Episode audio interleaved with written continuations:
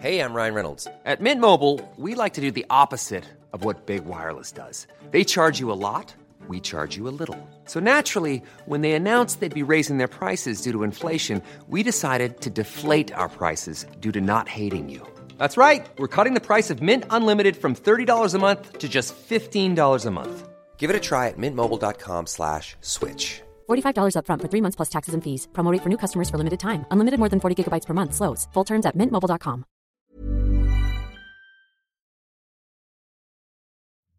En medio de estas merecidas vacaciones, seguimos fieles a tu episodio semanal de Kenso. Así que durante los meses de julio y agosto vas a disfrutar de la escuela de verano gracias a los patrones de Kenso Círculo. Nueve capítulos donde reseñaremos los libros clave de la efectividad personal. Y si tú también quieres apoyarnos para que el podcast siga adelante, únete a Kenso Círculo. Como miembro de Kenso Círculo, recibirás cada mes una reseña de los mejores libros de productividad, accederás de manera anticipada y sin publicidad a los episodios del podcast, recibirás un descuento en nuestros cursos online, concursos y lo más importante, nuestra eterna gratitud. Te esperamos en kenso.es barra círculo y disfruta de la reseña de esta semana.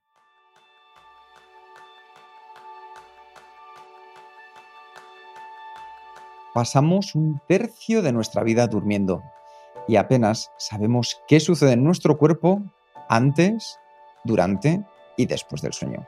Porque el hábito de dormir, lejos de ser un simple estado semicomatoso en el que descansamos y algunos roncamos, es esencial para tu efectividad. Y ese es el tema principal del programa de este mes, donde descubrirás la ciencia del sueño y cómo dormir mejor de la mano del libro ¿Por qué dormimos? de Matthew Walker. Bienvenidos a un nuevo episodio de Kenzo Círculo, el podcast donde descubrirás los libros para vivir la efectividad para ser más feliz. Yo soy Rusanas, aprendiz en irme a dormir a la hora. Yo soy Raúl Hernández, aprendiz en cuidar mi sueño. Y yo soy Kike Gonzalo, máster certificado por Harvard en dormir a pierna suelta. Así que bienvenidos a este episodio que, como bien decía uno de los componentes, que si quiere que levante la mano y se acuse, lo más divertido de estudiar el sueño es que para entender sus múltiples beneficios hay que privarse de él casi por completo. ¿Por qué? Porque nos hemos sumergido en la lectura de este libro cada noche antes de irnos a dormir. Además tiene, tiene una característica, luego hablaremos también de, ello, pero que es un libro que, que, de lectura muy, muy fácil, en el sentido de que te va atrapando y además te va descubriendo un montón de elementos fascinantes, con lo cual es de los libros que enganchan, no es de los libros tostones que lo que te hacen es dormir más rápido, sino que es de los que te quita el sueño, y no solo por eso, sino por cómo pone el foco en todas las cosas que a lo mejor no estamos haciendo tan bien como deberíamos con respecto al sueño. Eso es. Vale, el título lo deja claro, ¿no? Vamos a hablar de dormir y conocer por qué dormimos, cuál es la función de dormir, ¿no? Es un, una obra en este sentido que, que explica un poco lo que hay detrás del, del sueño antes de continuar, un tema, yo creo que hay un tema lingüística, porque tengo un problema con la, con la palabra sueño.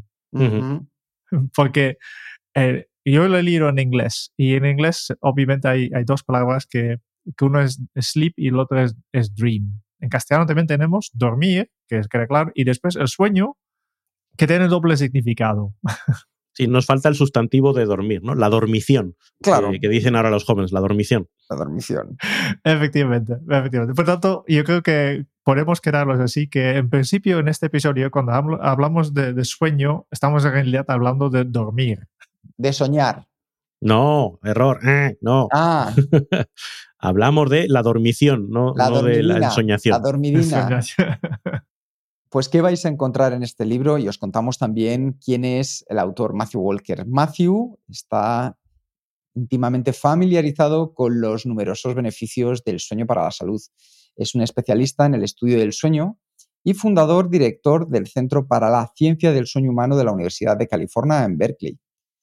Ha examinado y ha trabajado en cómo el sueño afecta al cerebro y al cuerpo, que es muy importante y lo vamos a ver en profundidad. También se ha centrado en analizar desde su papel en el Alzheimer la depresión hasta las formas en que puede ayudarnos a facilitar el aprendizaje y prolongar nuestra esperanza de vida. Ojo, que ahí hay premio gordo, ¿eh? que dormir alarga nuestra vida y tener un cutis terso como el mío. O sea, que si queréis ya sabéis lo que estoy haciendo que marca la diferencia. Nada de cremitas, dormir mejor. De hecho, el centro es el líder mundial en el estudio de los efectos del sueño en la mente y el cuerpo. Pero lo que pasa es que la historia de Matthew es un poco distinta porque él llegó a la Universidad de Berkeley en el 2007 procedente de la de medicina en Harvard. Allí era profesor de psiquiatría, de psiquiatría y aunque estaba inmerso en investigaciones sobre el sueño, no era su campo de referencia. No fue hasta finales de los años 90, cuando realizaba un doctorado en neurofisiología, donde Matthew reconoció algo alarmante. Y es que nadie en la historia de la ciencia había sido capaz de responder a una sencilla pregunta. ¿Por qué dormimos? Así que, ¿qué es lo que hizo? Montar un laboratorio del sueño. Investigó las conexiones entre el sueño y la demencia. Después otras conexiones entre el sueño y las habilidades motoras, el sueño y respuesta emocional. Así consiguió investigaciones pioneras para recibir premios de lo más importantes. ¿Qué encontró? Pues su musa. Su musa, el sueño fue su musa, porque al final es un fenómeno biológico misterioso que le dio para este libro, ¿Por qué dormimos? recomendado por The New York Times como lectura nocturna en el sentido más pragmático, avalado por Bill Gates, que no sé si le conocéis, pero ha pasado de ser el fundador de Microsoft a un referente en recomendar libros y ha sido un éxito arrollador. Charlas TED, premios, consultor para Pixar y Google sobre el tema de que vamos a tratar hoy de dormir bien, todo lo que queráis. Lo que os quiero decir con esto es que incluso recibiendo el premio Carl Sagan de divulgación científica, el escritor de hoy es científico, pero sabe escribir, como decía Raúl, que da gusto. Así que, si quieres, familiarízate con el sueño leyendo este libro, aunque nosotros te lo vamos a resumir, ¿Y qué vamos a hacer? Pues vas a poder conocer el cronotipo, entender cómo las buenas siestas afectan a tu memoria y a que descubras cómo el sueño puede ralentizar los efectos fisiológicos del envejecimiento. Así que si estáis preparados, esta noche vamos a contar todos ovejitas. Y, yo diría que, el libro, eh, el título es interesante, ¿por qué dormimos? Pero a mí lo que más me, eh, me fascina del libro no es tanto la explicación del por qué dormimos, sino lo que pasa cuando no dormimos. El impacto brutal que tiene eh, o la diferencia que hace entre dormir bien y, no dormir bien. Algunos datos para ir poniendo en contexto pues, la importancia del sueño. Se estima que eh, de toda nuestra vida, de esas 4.000 semanas que hablábamos hace poquito del libro de Oliver Burkman, de aproximadamente un tercio, con lo cual de entre 25 y 30 años, nos la pasamos durmiendo. Ese es el tiempo que, pasamos en ese estado a lo largo de nuestra vida. ¿Habrá algún hábito que tenga tanto impacto en nuestra vida como algo que hacemos durante un tercio del tiempo? Se estima que hay una, de una persona de cada cuatro millones que tenga la posibilidad genética de dormir bien con cuatro o seis horas de sueño. O sea que esas personas que dicen, no, yo con cuatro horas voy fenomenal, pues eh, hay dos opciones, o es una de cada cuatro millones o está mintiendo. ¿Eres tú la excepción o estás haciéndote un flaco favor durmiendo tampoco? Porque dormir mal, la gente que duerme menos de seis horas, aumenta en un 200% la probabilidad de sufrir un infarto o un ictus en adultos de más de 45 años. Aumenta eh, la, mala, la mala gestión de hasta 600 calorías al día procedentes de lo que comemos, consumidas por participantes en un estudio que eh, personas que no duermen lo suficiente. Es decir, a efectos metabólicos, a efectos de gestión de energía, que si engordas, que si no sé qué, a lo mejor es porque no estás durmiendo lo suficiente. Curiosamente, los seres humanos somos los únicos mamíferos que retrasamos voluntariamente el momento de irnos a dormir. Todo el reino animal cuando se apaga la luz, se van a dormir, como las gallinas, y cuando sale el sol, se levantan. Los humanos no, los humanos en nuestro intento de aprovechar más el tiempo y en nuestro supuesto progreso, somos los que estamos pervirtiendo el orden natural para conseguir no se sabe muy, muy bien qué. Una de las principales razones por las que la gente dice tener sueño es la privación de sueño autoimpuesta, porque nos vamos a la cama mucho más tarde de lo que deberíamos, porque nos queremos quedar a ver la serie o porque terminamos de trabajar muy tarde o porque queremos meter un montón de responsabilidades en nuestra vida y se lo quitamos al sueño.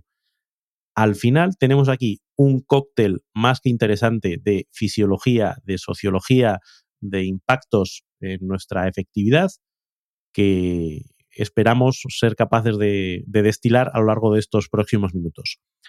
Queremos responder a una pregunta. ¿Es dormir una inversión o una pérdida de tiempo? Así que, a por ello. Vamos a por ello. Yo creo que hay tercera opción. ¿eh? Siempre cuando, cuando dice A, o B, una inversión o una pérdida de tiempo, hay que polarizar, hay que polarizar a la gente. no, pero hay una, hay una cosa que más adelante en el libro que explica que, que, es una reflexión también de Matthew que no, todavía no tiene respuesta, pero su pregunta era, ¿o es dormir el estado óptimo del ser humano? Y de todos los seres, que solo nos despertamos porque tenemos que comer algo, pero realmente cuando estamos más felices, cuando estamos realmente eh, dando sentido a nuestra vida es cuando estamos durmiendo. Este sería el tercero ahí nos lleva, nos lleva a unas reflexiones eh, filosóficas, bastante importantes. Vale, fenomenal. Eh, quien quiera esto, que se lea el cómic de Neil Gaiman Sandman y lo entenderá todo perfecto. El rey de los sueños, el dios de los sueños, vamos.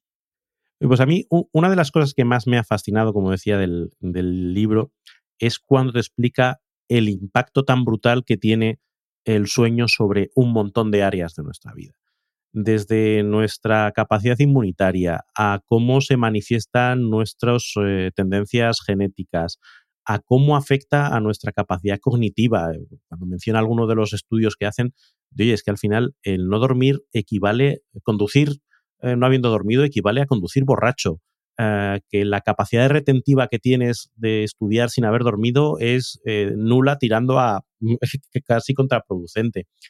A nivel hormonal, claro, al final tenemos que pensar que el sueño es una fase en la que nuestra fisiología produce una serie de impactos y una serie de hormonas que funcionan de, que luego afectan a nuestra vida despiertos, afectan a nuestro metabolismo, afectan a nuestra energía, afectan a nuestra capacidad de gestión emocional, afectan a nuestro rendimiento físico, a nuestra capacidad de regeneración de tejidos, a la salud mental, a la microbiota, a la voluntad, al apetito.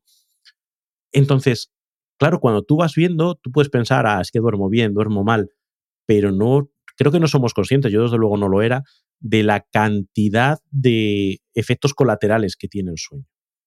Yo creo que se puede resumir perfectamente en una frase que a mí yo tengo, es lo primero que tengo subrayado y si puede hacer en tres colores lo haría, es la frase, cuanto más corto duermas, más corta será tu vida útil. Sí, y, eso contrasta con esa frase, ¿no? Eh, que hasta hay canciones, ¿no? Ya dormiré cuando esté muerto, ¿no? I'll, sleep when I'm dead. Eh, que como que enfatiza, ¿no? El, ah, tenemos que quitarnos el sueño para poder aprovechar la vida. Y te dice, no, no, es al contrario. Si tú te quitas el sueño, lo que estás haciendo es joderte la vida, con perdón.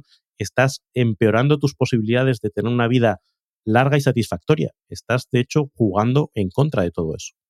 Estoy completamente de acuerdo porque es una cosa que yo he vivido. Ah, es curioso porque en el propio libro cuenta cómo uno de los hábitos que mantenemos casi todos los días de nuestra vida, casi todas las personas, es decir, por así decirlo, un, un hábito universal, es el de dormir y es que tiene impacto desde el primer día que nacemos. Los estudios lo demuestran, ahí están los datos y ese hábito que nosotros a veces somos responsables como padres de poder transmitir a nuestros hijos, es algo maravilloso. Yo ahí tengo que decir y reconocérselo y agradecérselo a mi madre, que desde muy pequeños, probablemente desde su inconsciencia, pero consiguió que tuviéramos un hábito de dormir maravilloso que yo a día de hoy es lo que me permite, en muchos aspectos, estar donde estoy, disfrutar del sueño, poder irme a dormir a la misma hora, despertarme sin despertador y eso es un entrenamiento, se juega como se entrena. Desde el día uno tiene impacto. Sí, esas consecuencias eh, positivas y sobre todo negativas del, sueño, a mí una de las cosas que me fascina es no es que digas, es que llevo seis meses durmiendo mal y entonces empiezo a, notar los efectos negativos. Es que el efecto negativo se nota cada noche que duermes mal. El día siguiente, eh, los efectos a nivel eh, pues, metabólico, cognitivo, etcétera, etcétera, están ahí desde el primer día, no es, no es un acumulativo, es que desde el minuto uno empiezan a tener ese impacto. Había algo ahí que me ha llamado la atención cuando decías, no es un hábito compartido, realmente no es tanto un hábito, sino una, ah, necesidad fisiológica. Es que dormimos porque hay unos mecanismos dentro de nosotros que nos llevan a dormir. Y, ahí podemos entrar, si queréis, en, la explicación básica de, cómo funciona el ciclo de las hormonas que nos llevan a, dormir. Pero no podemos no dormir. no, es, no es algo que podamos elegir.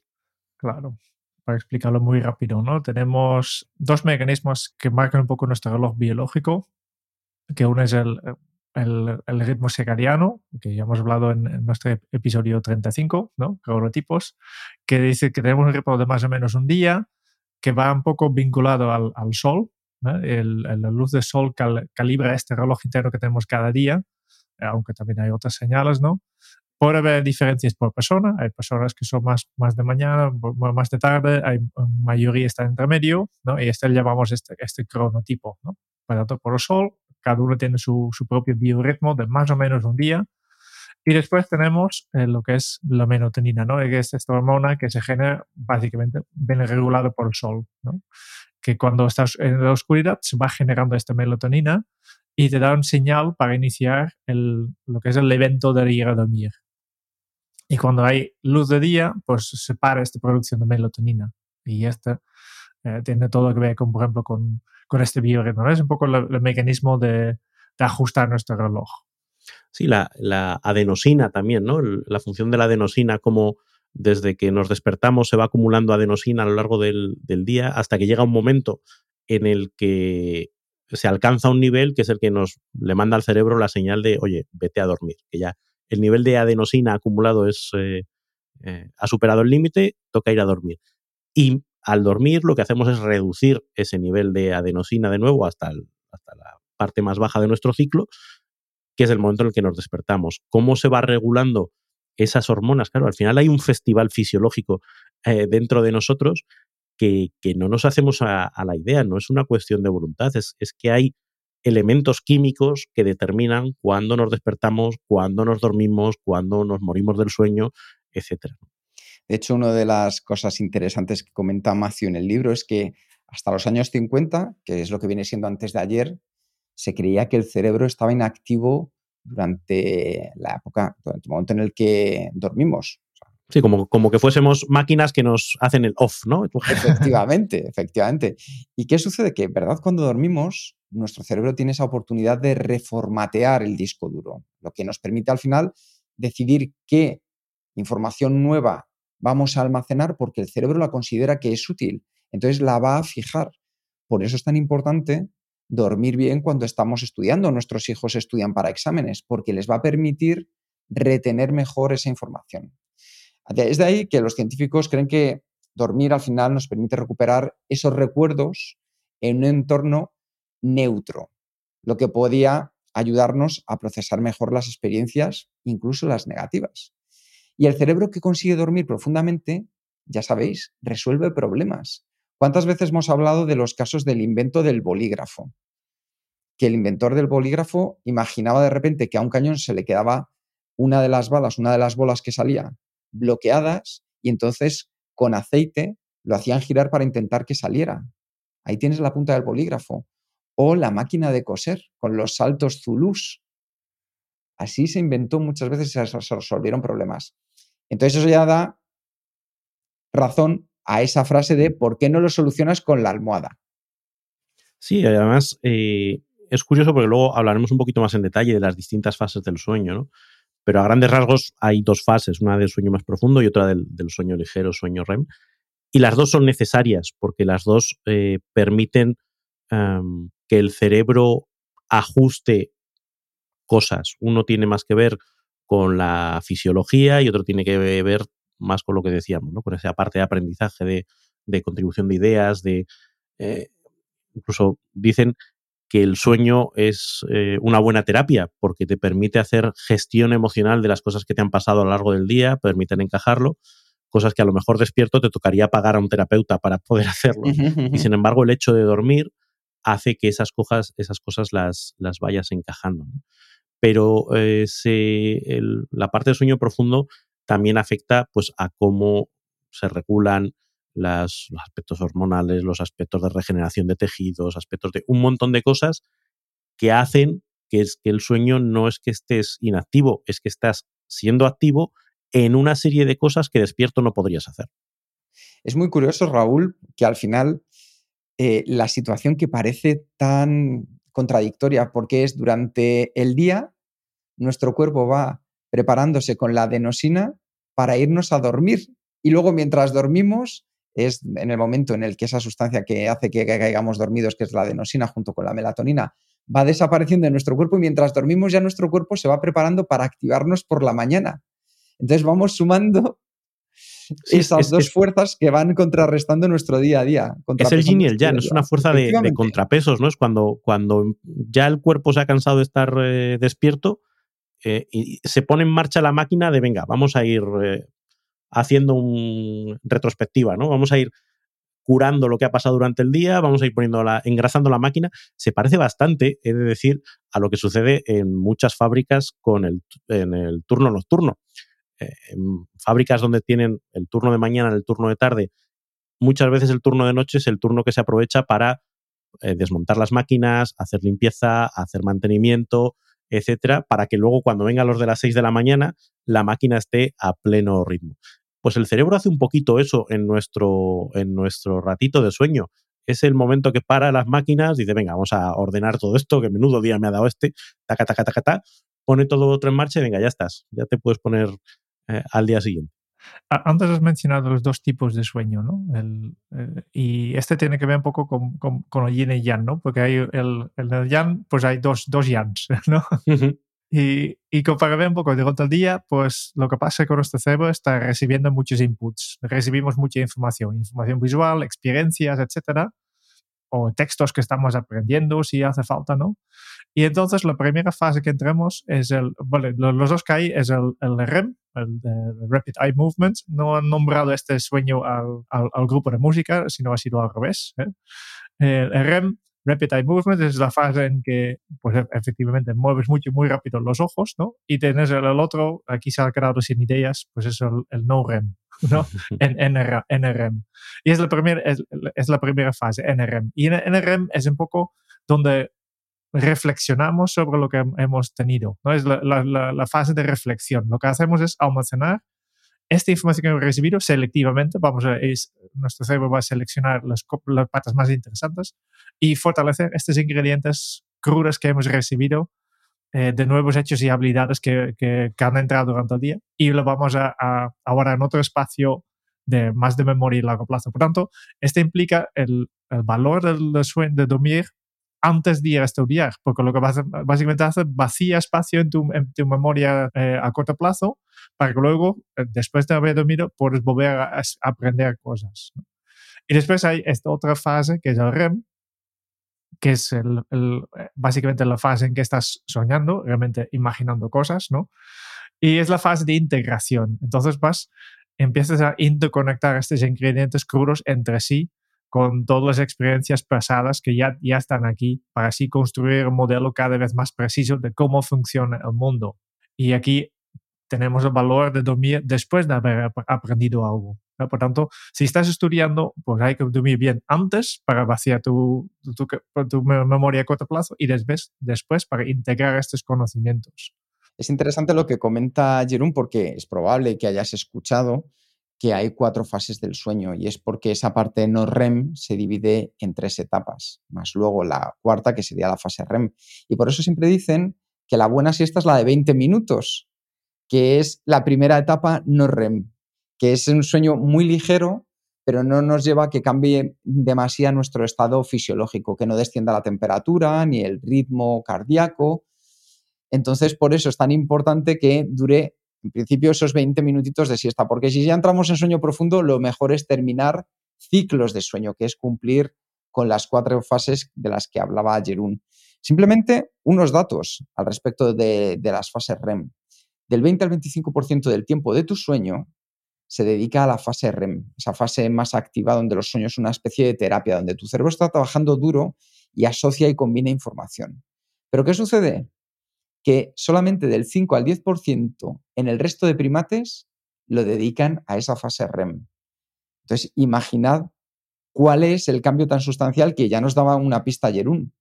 Todas esas llamadas visuales, de atención que hay a nuestro alrededor, la cantidad de información que recibimos, que tenemos que conseguir que nuestro cerebro por la noche la ordene, primero que decida si es importante o no, y si se queda, que la ordene. Y luego es que sepáis que del 10 a 15% es el aumento del sueño profundo no REM que experimentan los adultos sanos cuando se dan un baño caliente antes de acostarse. Así que ya tenéis el dato científico por qué un baño caliente nos puede ayudar a dormir mejor. Pero yo quiero dormir mejor todavía. Así que contadme qué podemos hacer para tener o mantener un buen sueño. Hi, I'm Daniel, founder of Pretty Litter. Did you know cats tend to hide symptoms of sickness and pain? I learned this the hard way after losing my cat, Gingy. So I created Pretty Litter, a health monitoring litter that helps detect early signs of illness by changing colors, saving you money and potentially your cat's life. Pretty Litter is veterinarian developed, and it's the easiest way to keep tabs on your fur baby's health right at home. Go to prettylitter.com and use code ACAST for 20% off your first order and a free cat toy. Terms and conditions apply. See site for details. Hiring for your small business? If you're not looking for professionals on LinkedIn, you're looking in the wrong place. That's like looking for your car keys in a fish tank.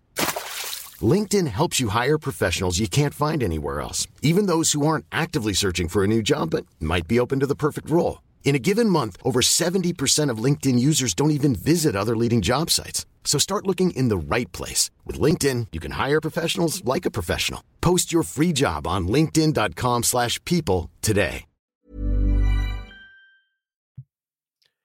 Eh, pues antes de entrar a eso, eh, a mí sí me gustaría eh, resaltar una de las cosas que para mí más valor ha tenido de, la lectura del libro y, de, y es entender bien cómo funciona el sueño entender esos bloques de sueño de aproximadamente 90 minutos que todos tenemos, porque claro, eh, esa evolución entre las distintas fases de sueño no REM y REM se repite varias veces a lo largo de la noche, en esos ciclos de hora y media. Entonces tienes primero un trocito de sueño no REM y luego un trocito de REM.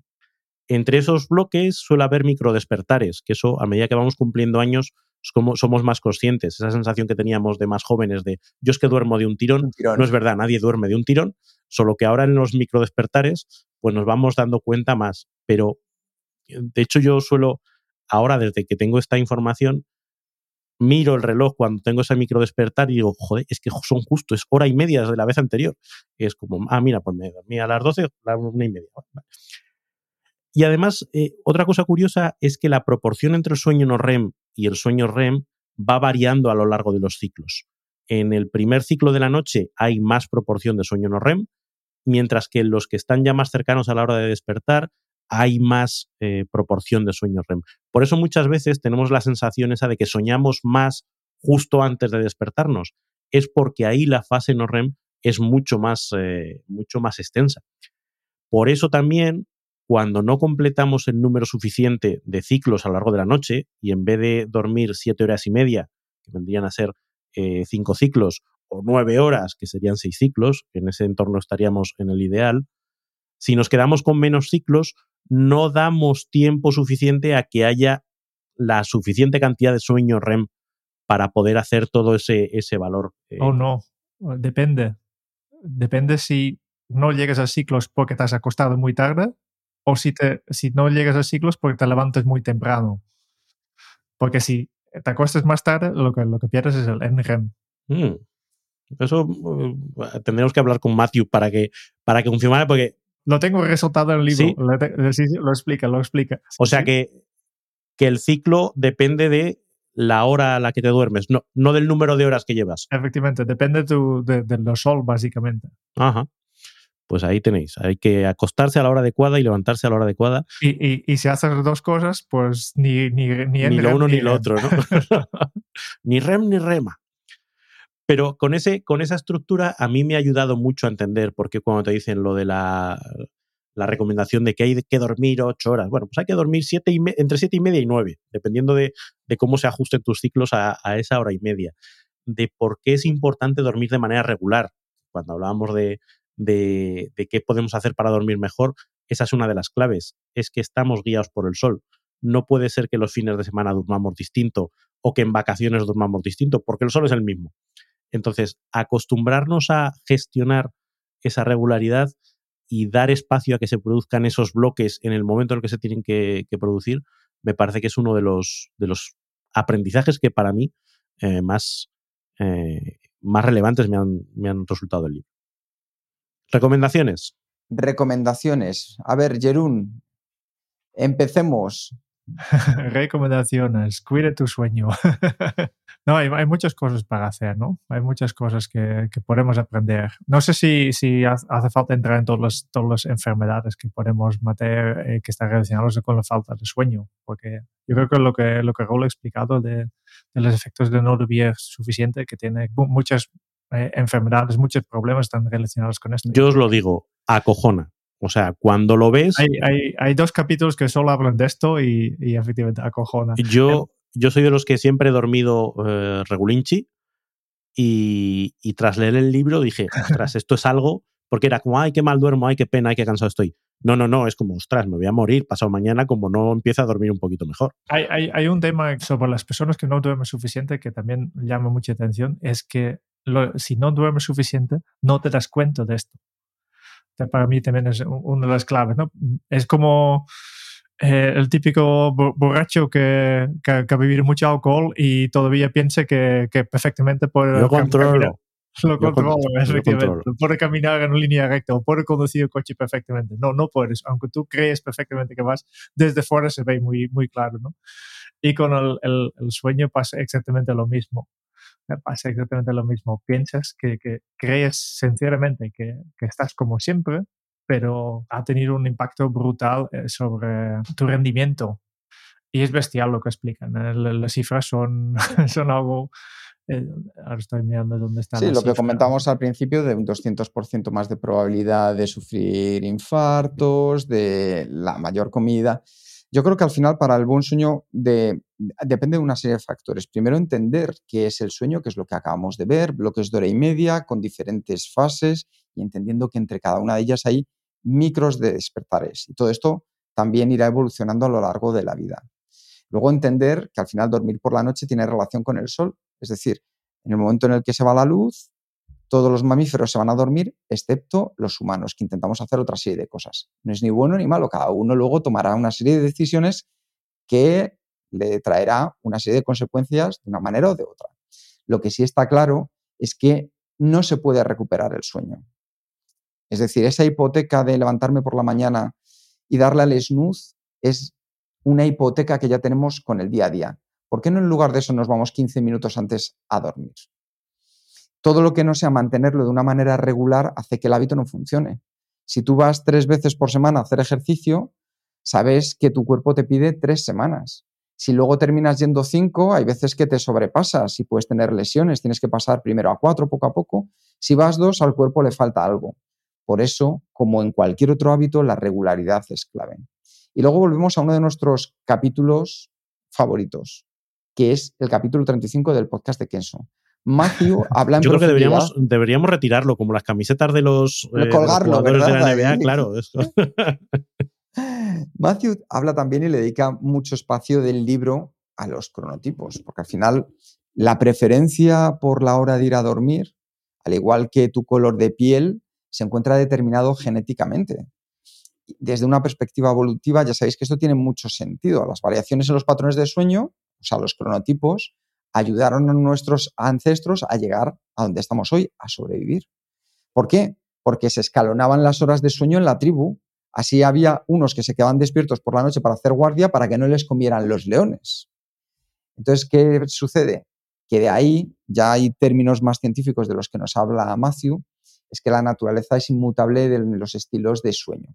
Y tiene mucho que ver, que esto yo lo he aprendido nuevo, con el núcleo supraquiasmático, y no es un insulto sino que es un pequeño grupo de células, que esto me parece que es tremendo, que son en torno a 20.000 neuronas, que se encuentran en la intersección del nervio óptico y que actúan como ese reloj atómico de tu propio cuerpo. Es decir, son esas 20.000 neuronas las que deciden con la información exterior, como pueda ser la luz ambiental, si debes empezar a remolonear y salir de las sábanas o si te pones a correr por la mañana. Entonces, es impresionante cómo funciona nuestro mecanismo interno. También ya lo hemos hablado antes, las sustancias como la melatonina, que es todo lo contrario, son aquellas que nos llegan y nos dicen, es momento de irnos a dormir. Como muy bien dice Jerún, y esto me acordé mucho de él, eh, el cronotipo puede cambiar a lo largo de la vida. Es decir, mientras un bebé a las 5 de la mañana ya está despierto y se puede poner a chillar sin ningún problema, luego dormirse otra vez a las 2 horas y volver a chillar y llorar a las 8 de la mañana, los adolescentes, como decía Raúl, pueden dormir a pierna suelta e incluso después de haber llegado a deshoras o ver una peli de miedo. A nosotros, como adultos, ya es otra cosa, es un poco más complicado. Adultos tirando a, muy adultos. Sí, ay, ay, ay. en, ese punto maravilloso de la vida, ¿verdad, Raúl? Sí, la mediana, mediana edad fantástica, ¿no? En la madurez, estamos en la madurez. Pues chicos, la flor de la vida. Escuchad, escuchad el episodio 35 porque aunque Macio habla de búhos y alondras, nosotros somos más de los cuatro cronotipos y eso lo tenéis en el capítulo 35 del podcast. Eso sí, interesante, que esto me parece muy interesante, que el Biobanco del Reino Unido ha realizado un seguimiento a cerca de 500.000 personas durante 30 años para estudiar rasgos hereditarios y ha identificado que hay nueve genes que dictan nuestro cronotipo. O sea, que puedes ver incluso a nivel genético si tú tienes alguna predisposición. Y hay análisis comerciales de ADN que puedes comprar y ayudarte a identificar si aún quieres ir más allá tu cronotipo, simplemente para que lo tengas en cuenta. O sea, que ahí hay otra de esas ventajas que nos puede ayudar a tener un buen sueño, saber cuál es nuestro cronotipo y adaptarnos tanto como podamos a ese ritmo que nos marque nuestro cronotipo. Venga, vamos a ver qué podemos hacer para, dormir mejor. Regla número uno. Eh, antes, de esto, antes de esto, eh, antes de hablar de soluciones, simplemente saber si tienes este problema. Hay, cuatro preguntas que te puedes hacer para, para detectar que no duermes suficiente. Simplemente autoanálisis, ¿no? La primera de estos es, la pregunta si podrás volver a dormir a las 10 o las 11 de la mañana. Por tanto, te has levantado, has, has, y has estado activo. Si a las 10 te vuelves a, la cama, ¿dormirás o no? Sí. sí. Eh, segunda pregunta. ¿Podrás funcionar de forma óptima sin tomar cafeína por la mañana? Ah. Mm. Yo sí. Yo al contrario, como tome cafeína no duermo. tercera pregunta. Si no pusieras un despertador, ¿te despertarías a tiempo? A la hora que, necesitas despertarte o no? Y el, cuarto, la cuarta pregunta es, ¿te encuentras a veces releyendo cosas que estás leyendo? Jerune ha aprobado este examen. Eh, eh, supongo que eres uno de los pocos. Momento de problemas. ¿Cuántas, cuántas respuestas eh, califican como que tengo un problema? yo creo que con uno ya, ya tienes un indicador que tal vez no es dominio suficiente. Perfecto, pues ahí estamos. Y, yo creo que, no, no, pero va en serio, yo creo que deja muy claro que gran parte de la sociedad que seguramente tendrá algún, algún sí en estas preguntas y por tanto tiene claro que no duermen suficiente y tiene que saber, ahora ya te ha quedado muy claro que, que este es un problema muy grave ¿eh? y además el sueño no se recupera, no se recupera. Interesantísimo. Y también la siesta, aunque nos encanta la siesta y tiene muchos beneficios, tampoco vale para contrastar una noche mal dormida. Sí, sí, para compensar no nos vale. Ayuda en el día a día, pero no para compensar, ¿no? No para compensar, no, no para compensar, no, no. Por tanto, la siesta, la buena siesta, acompaña una buena noche dormida. Primero hay que dormir bien por la noche y después, además de esto, la siesta. Es que lo gordo, este lo bordo, lo bordo. este es lo que hay que hacer. Eh, por tanto, ahora que sabemos que, que, sí, que tenemos que cambiar algo, vamos a los consejos de qué podemos hacer para dormir mejor.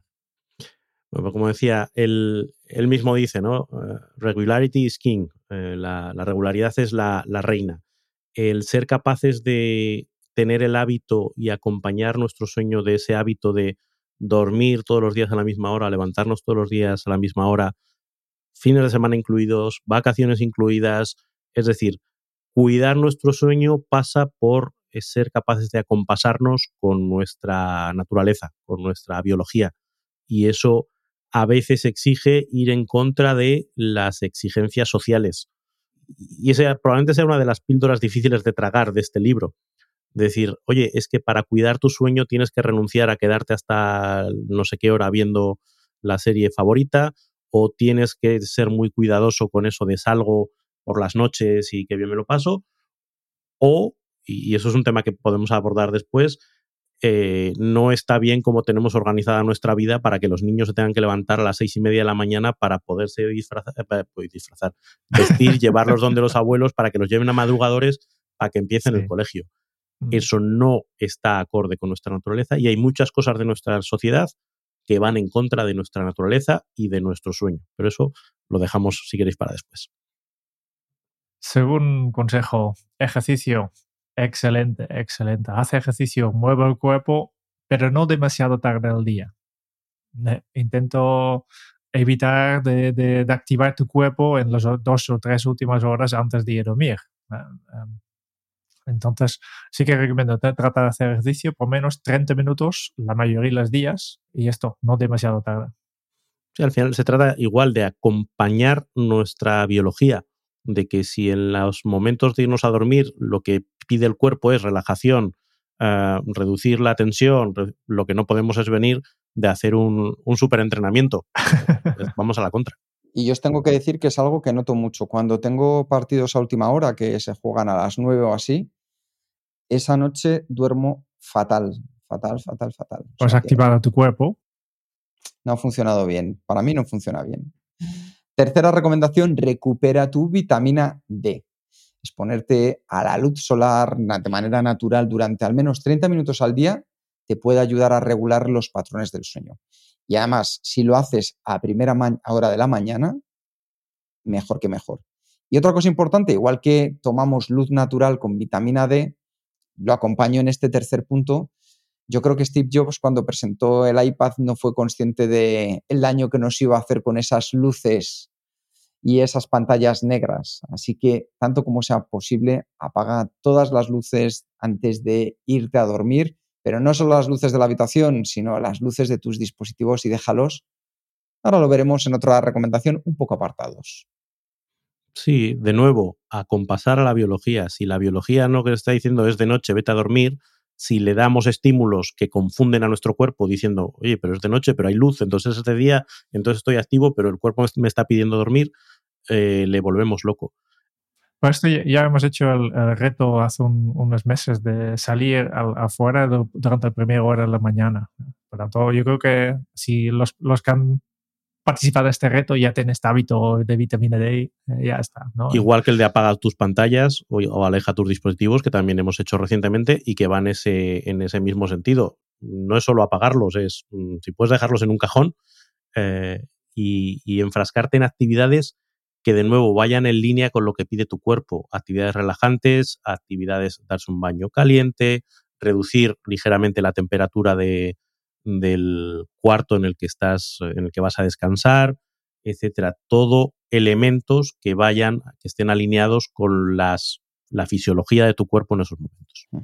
Como decía muy bien Raúl, vamos a dejar, ya lo habéis visto, los dispositivos fuera del dormitorio. Y piensa que tu dormitorio ideal debería ser como una cueva prehistórica en Atapuerca. Fresco, oscurito y allí no había aparatos, ni teles, ni radios. Es decir, no pongas la excusa, deja cargando tu teléfono en otra habitación. ¿Cuándo es la última vez que te han llamado de madrugada? no es por si me llaman, no. Desacte de ellos que te van a ayudar a que ese ruido, esas interferencias que genera, se queden al margen. Entonces, así podrás dormir y descansar mejor. Y me gusta lo que decía Raúl, que al final, curiosamente, hábitos que hemos estado viendo en cada uno de los retos, si los apalancas, como el de salir por la mañana que comentaba ayer un, o dejar los dispositivos fuera, nos va a ayudar a dormir mejor. O sea, que no son cosas que, como veáis, son inconexas, al contrario, nos van a ayudar en diferentes aspectos y se suman unas a otras. Después voy a, voy a agrupar tres, tres consejos que yo creo que todos son, son tienen que ver uno con el otro y tienen que son bastante obvios. Primero, evita la cafeína y la nicotina. Segunda, evita las bebidas alcohólicas antes de acostarte. Y tercera, evita las comidas copiosas y bebidas muy tardes. Sí, sí. Ya, ya sabemos, no, no, no requiere ninguna explicación todo esto. No, pero sí. Es decir, al final los mecanismos eh, son interesantes cuando los lees. No es solo, hay que me sienta mal.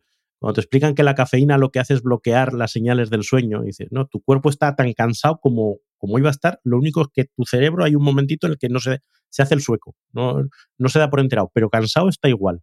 Con lo cual es mentira que la cafeína te, te mantenga activo. Estás engañando a tu cerebro, pero tu cerebro está cansado igual, con lo cual no se produce ese rendimiento que tú crees que estás teniendo. Lo, lo que explicas es interesante porque eh, al, final bloqueo, la cafeína bloquea los receptores de adenosina, que es la, hormona que te hace sentir cansado. Pero mientras la cafeína bloquea estos receptores, tu cuerpo continúa generando esta hormona. Y por tanto, al final, cuando el cafeína eh, desaparece, tienes un bajón. un bajón. porque de repente todo esta adenosina que, que estaba ahí, pero tú no notabas, más todo lo que se ha generado mientras estaba tomando cafeína, pues de repente entren, eh, entren en los conectores y estás peor que antes. Luego lo de, lo de no comer eh, copiosamente eh, antes de dormir va en línea con lo mismo que no hacer ejercicio. Es decir, tú no puedes pedirle a tu cuerpo que por un lado se relaje y por otro lado pedirle una digestión pesada, porque la digestión pesada es justo lo contrario, es cuerpo activado, venga que tenemos que dar paso a todo, a todo esto. ¿no? Ese refrán tan sabio español que dice que, como era, eh, desayuna como un rico, eh, come como no sé qué y cena como un pobre. Pues es que es importante ya cenar poquito, si os vais al ayuno intermitente ni os cuento, para que la hora de dormir eh, el cuerpo esté centrado en esa relajación. Y no demasiado tarde también. No hablas de, de los horarios de comer en España, pero tampoco claro. mucho. Y luego que también lo relaciona con, el tema de las pastillas para dormir. Eh, me gusta mucho la, la, diferencia que hace. Dice, las pastillas son sedantes y el alcohol es sedante. Y estar sedado no es estar dormido. Estar sedado desconecta la conciencia, pero no genera todos los procesos positivos que genera el sueño. Y desde fuera puede parecer lo mismo, pero a nivel fisiológico no se parece ni en pintura. Por lo tanto, recurrir a esa sensación de sedación que te da el alcohol o las pastillas no te está dando los beneficios, no estás durmiendo, estás sedado, que es distinto. Y, eso me parece un golpetazo de realidad frente a esa visión de que, ah, no, yo me tomo una pastilla y descanso. No es verdad. Te tomas una pastilla y desconectas, pero no descansas. No regeneras, no se producen todos esos ciclos que, que hemos hablado que son necesarios para que el cerebro haga lo que tiene que hacer cuando duerme. Y luego, si eres de esas personas que de vez en cuando te cuesta conciliar el sueño, Matthew dice que no nos quedemos tumbados en la cama esperando a que vaya a venir la musa y dormirnos. Esa esperanza no es una estrategia eficaz. De hecho, puede llegar a ser hasta contraproducente porque lo que nos hace sentir es ansiedad y frustración por no conseguirlo. Entonces, ¿qué sucede? Que lo que hace el cerebro es asociar la cama con estar despierto.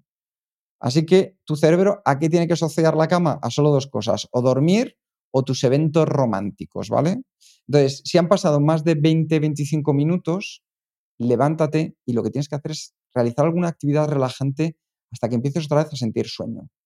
Ojo, no te levantes y te pongas a ver la tele, porque como muy bien ha explicado Raúl, te vuelve a conectar el cuerpo.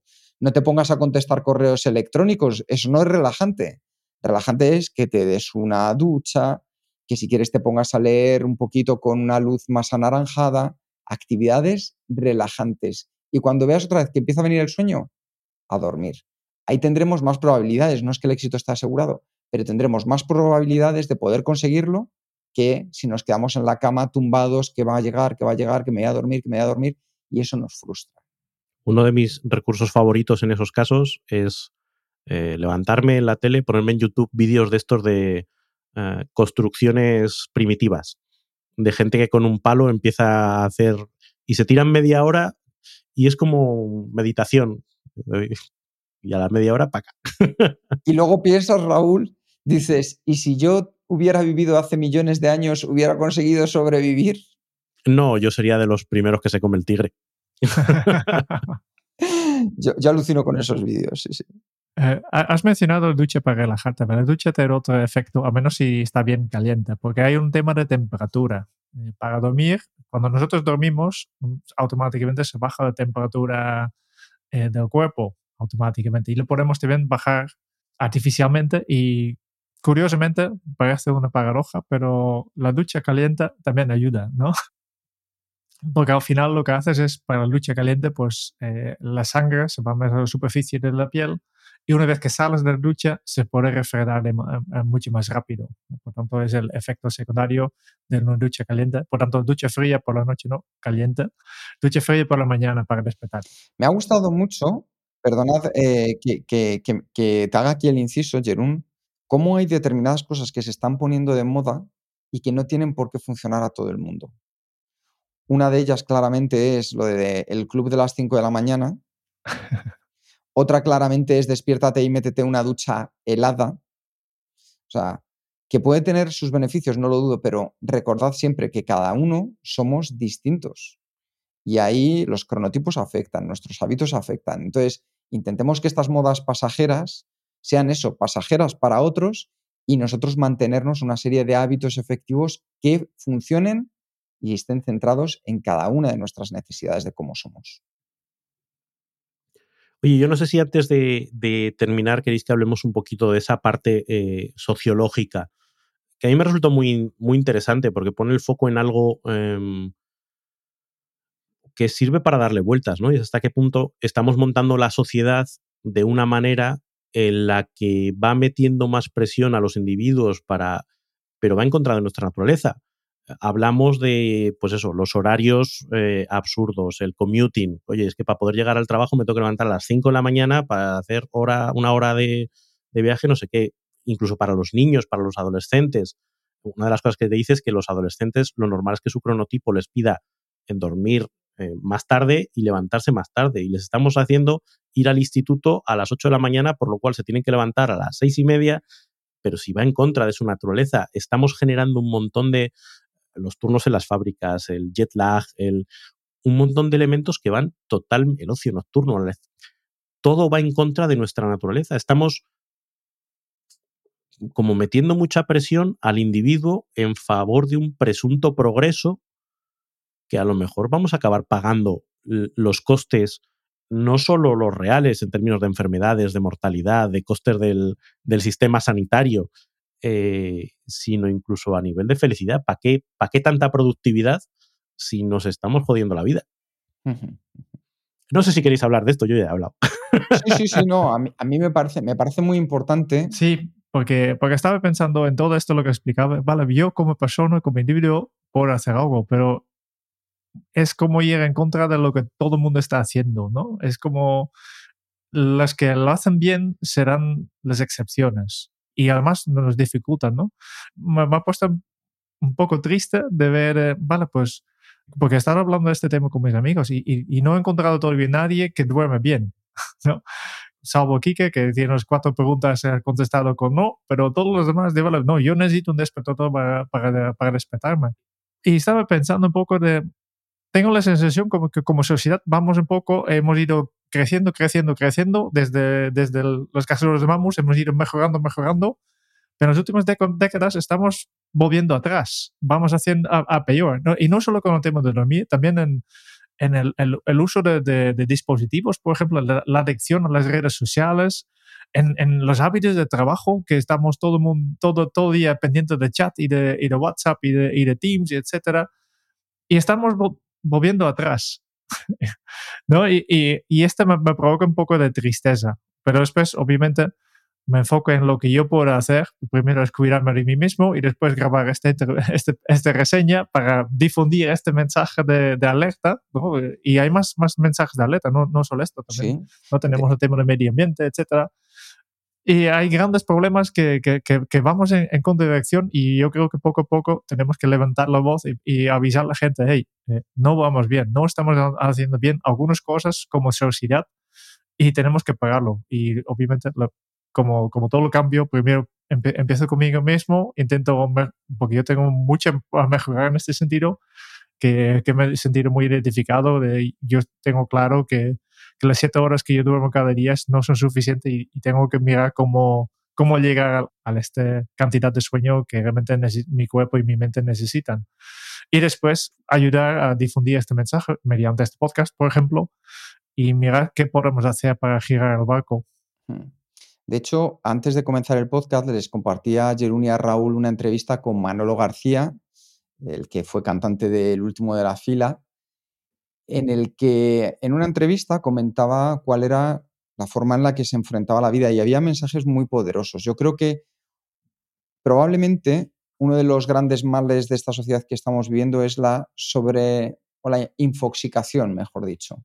La cantidad de información que recibimos que nos hace sentir eh, em, empatizando con otras situaciones que a lo mejor jamás nos van a tocar en la vida, pero ya nos hacen sentir mal y que tenemos que hacer cosas a su respecto.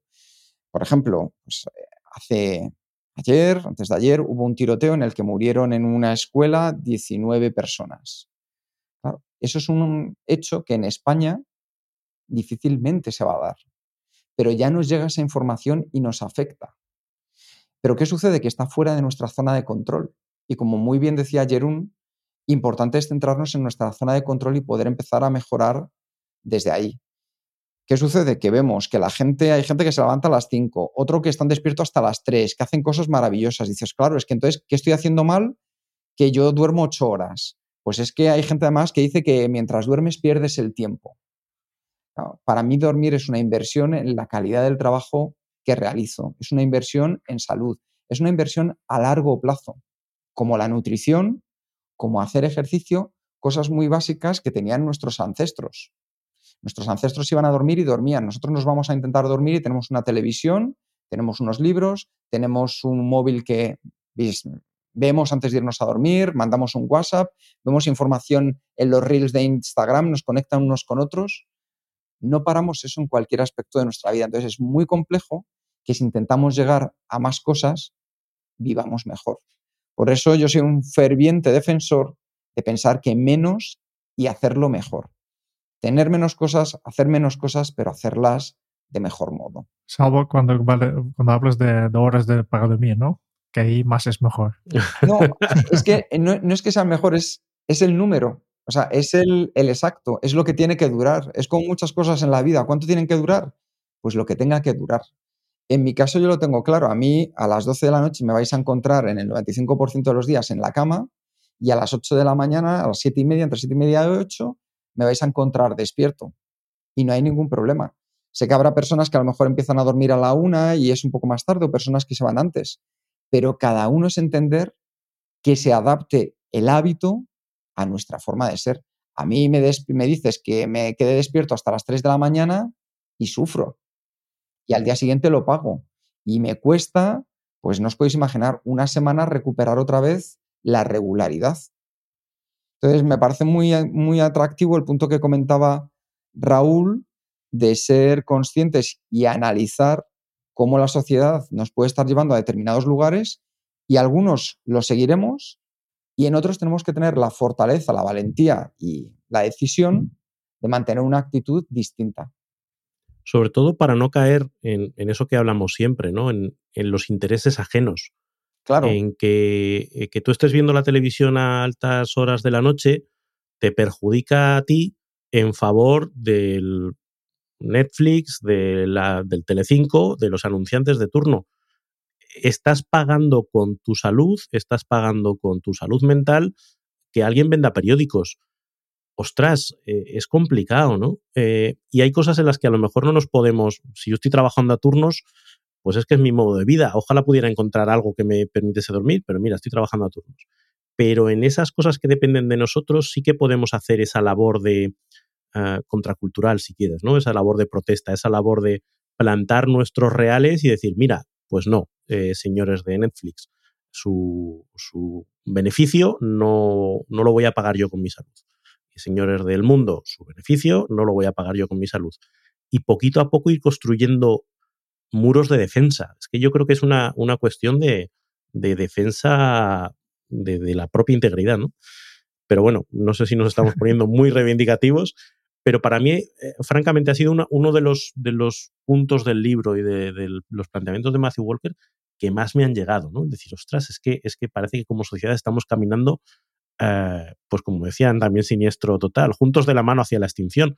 Estamos tirando piedras contra nuestro propio tejado, como parece que individualmente no importa y que el Producto Interior Bruto crece, eh, qué guay. pero si luego tú vas a rascar a, nivel individual, eh, estamos tirando, estamos haciendo un pan con unas tortas.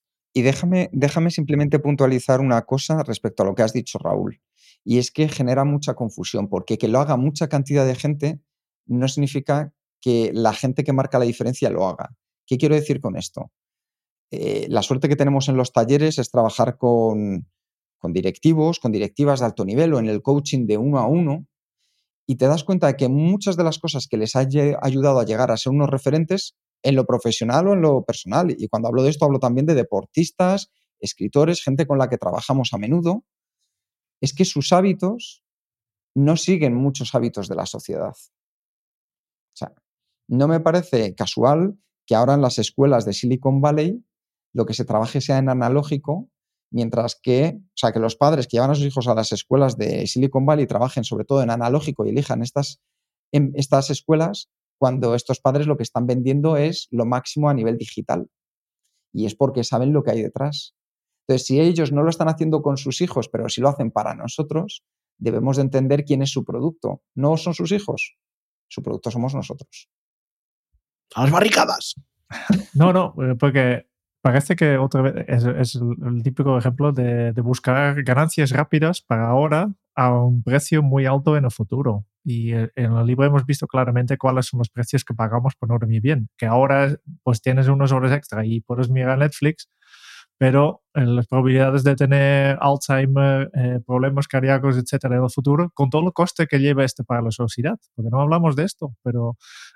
Sí, pero esos en, términos económicos se llaman externalidades, son los, los resultados negativos de los que todo el mundo se llama, ah, no, pero esto no es cosa mía. Pero son muy grandes, son muy grandes. Son muy grandes, pero su coste fue muy pequeño. Es decir, ver un capítulo más, la decisión fue un coste muy pequeño. Fue muy fácil decir que sí o ver el siguiente reel o ver el siguiente vídeo de YouTube.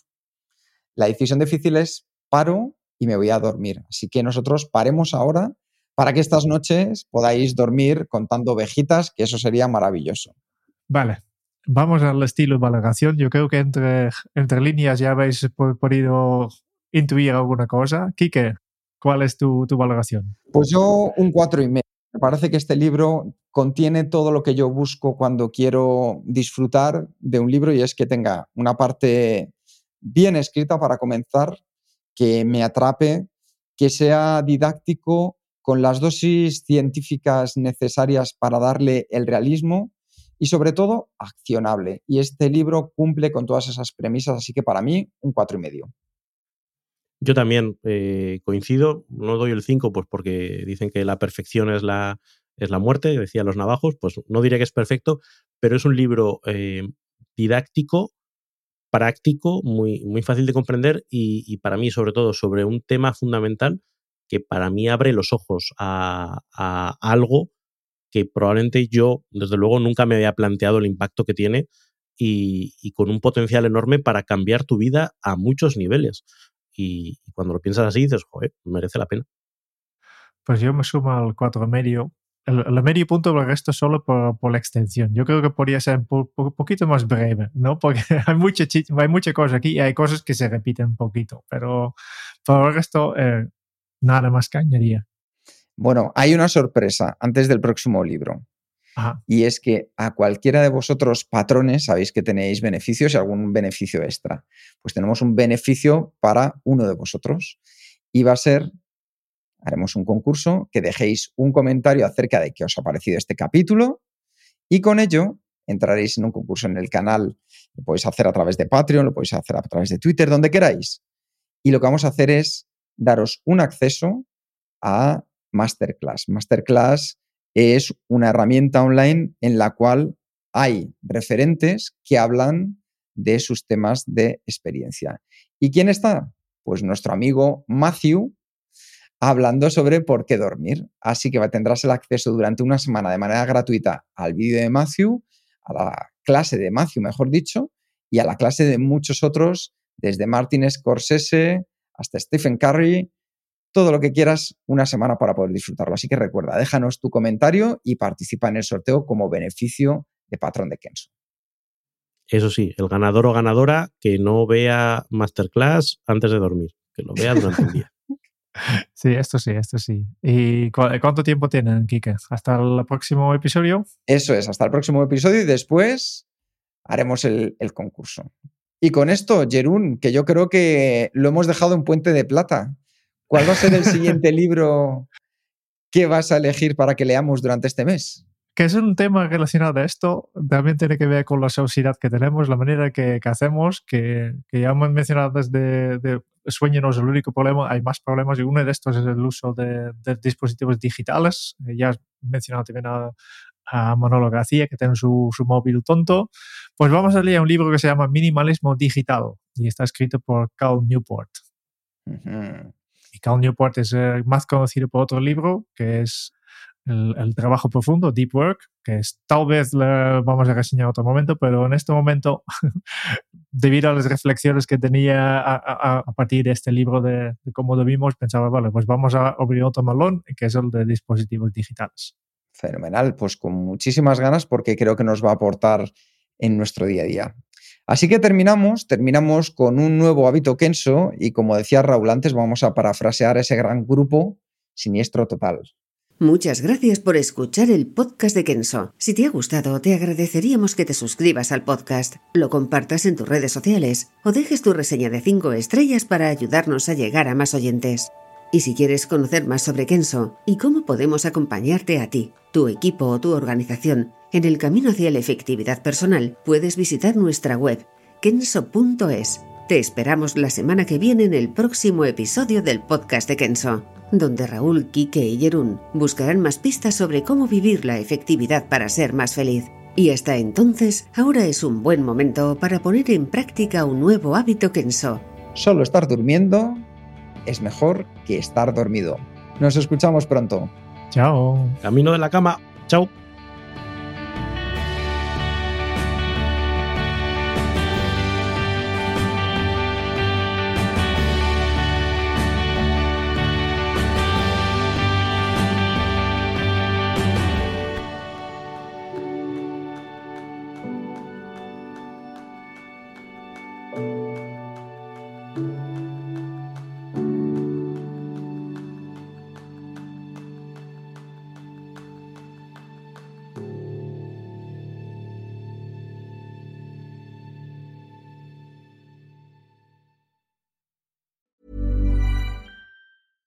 Catch yourself eating the same flavorless dinner three days in a row?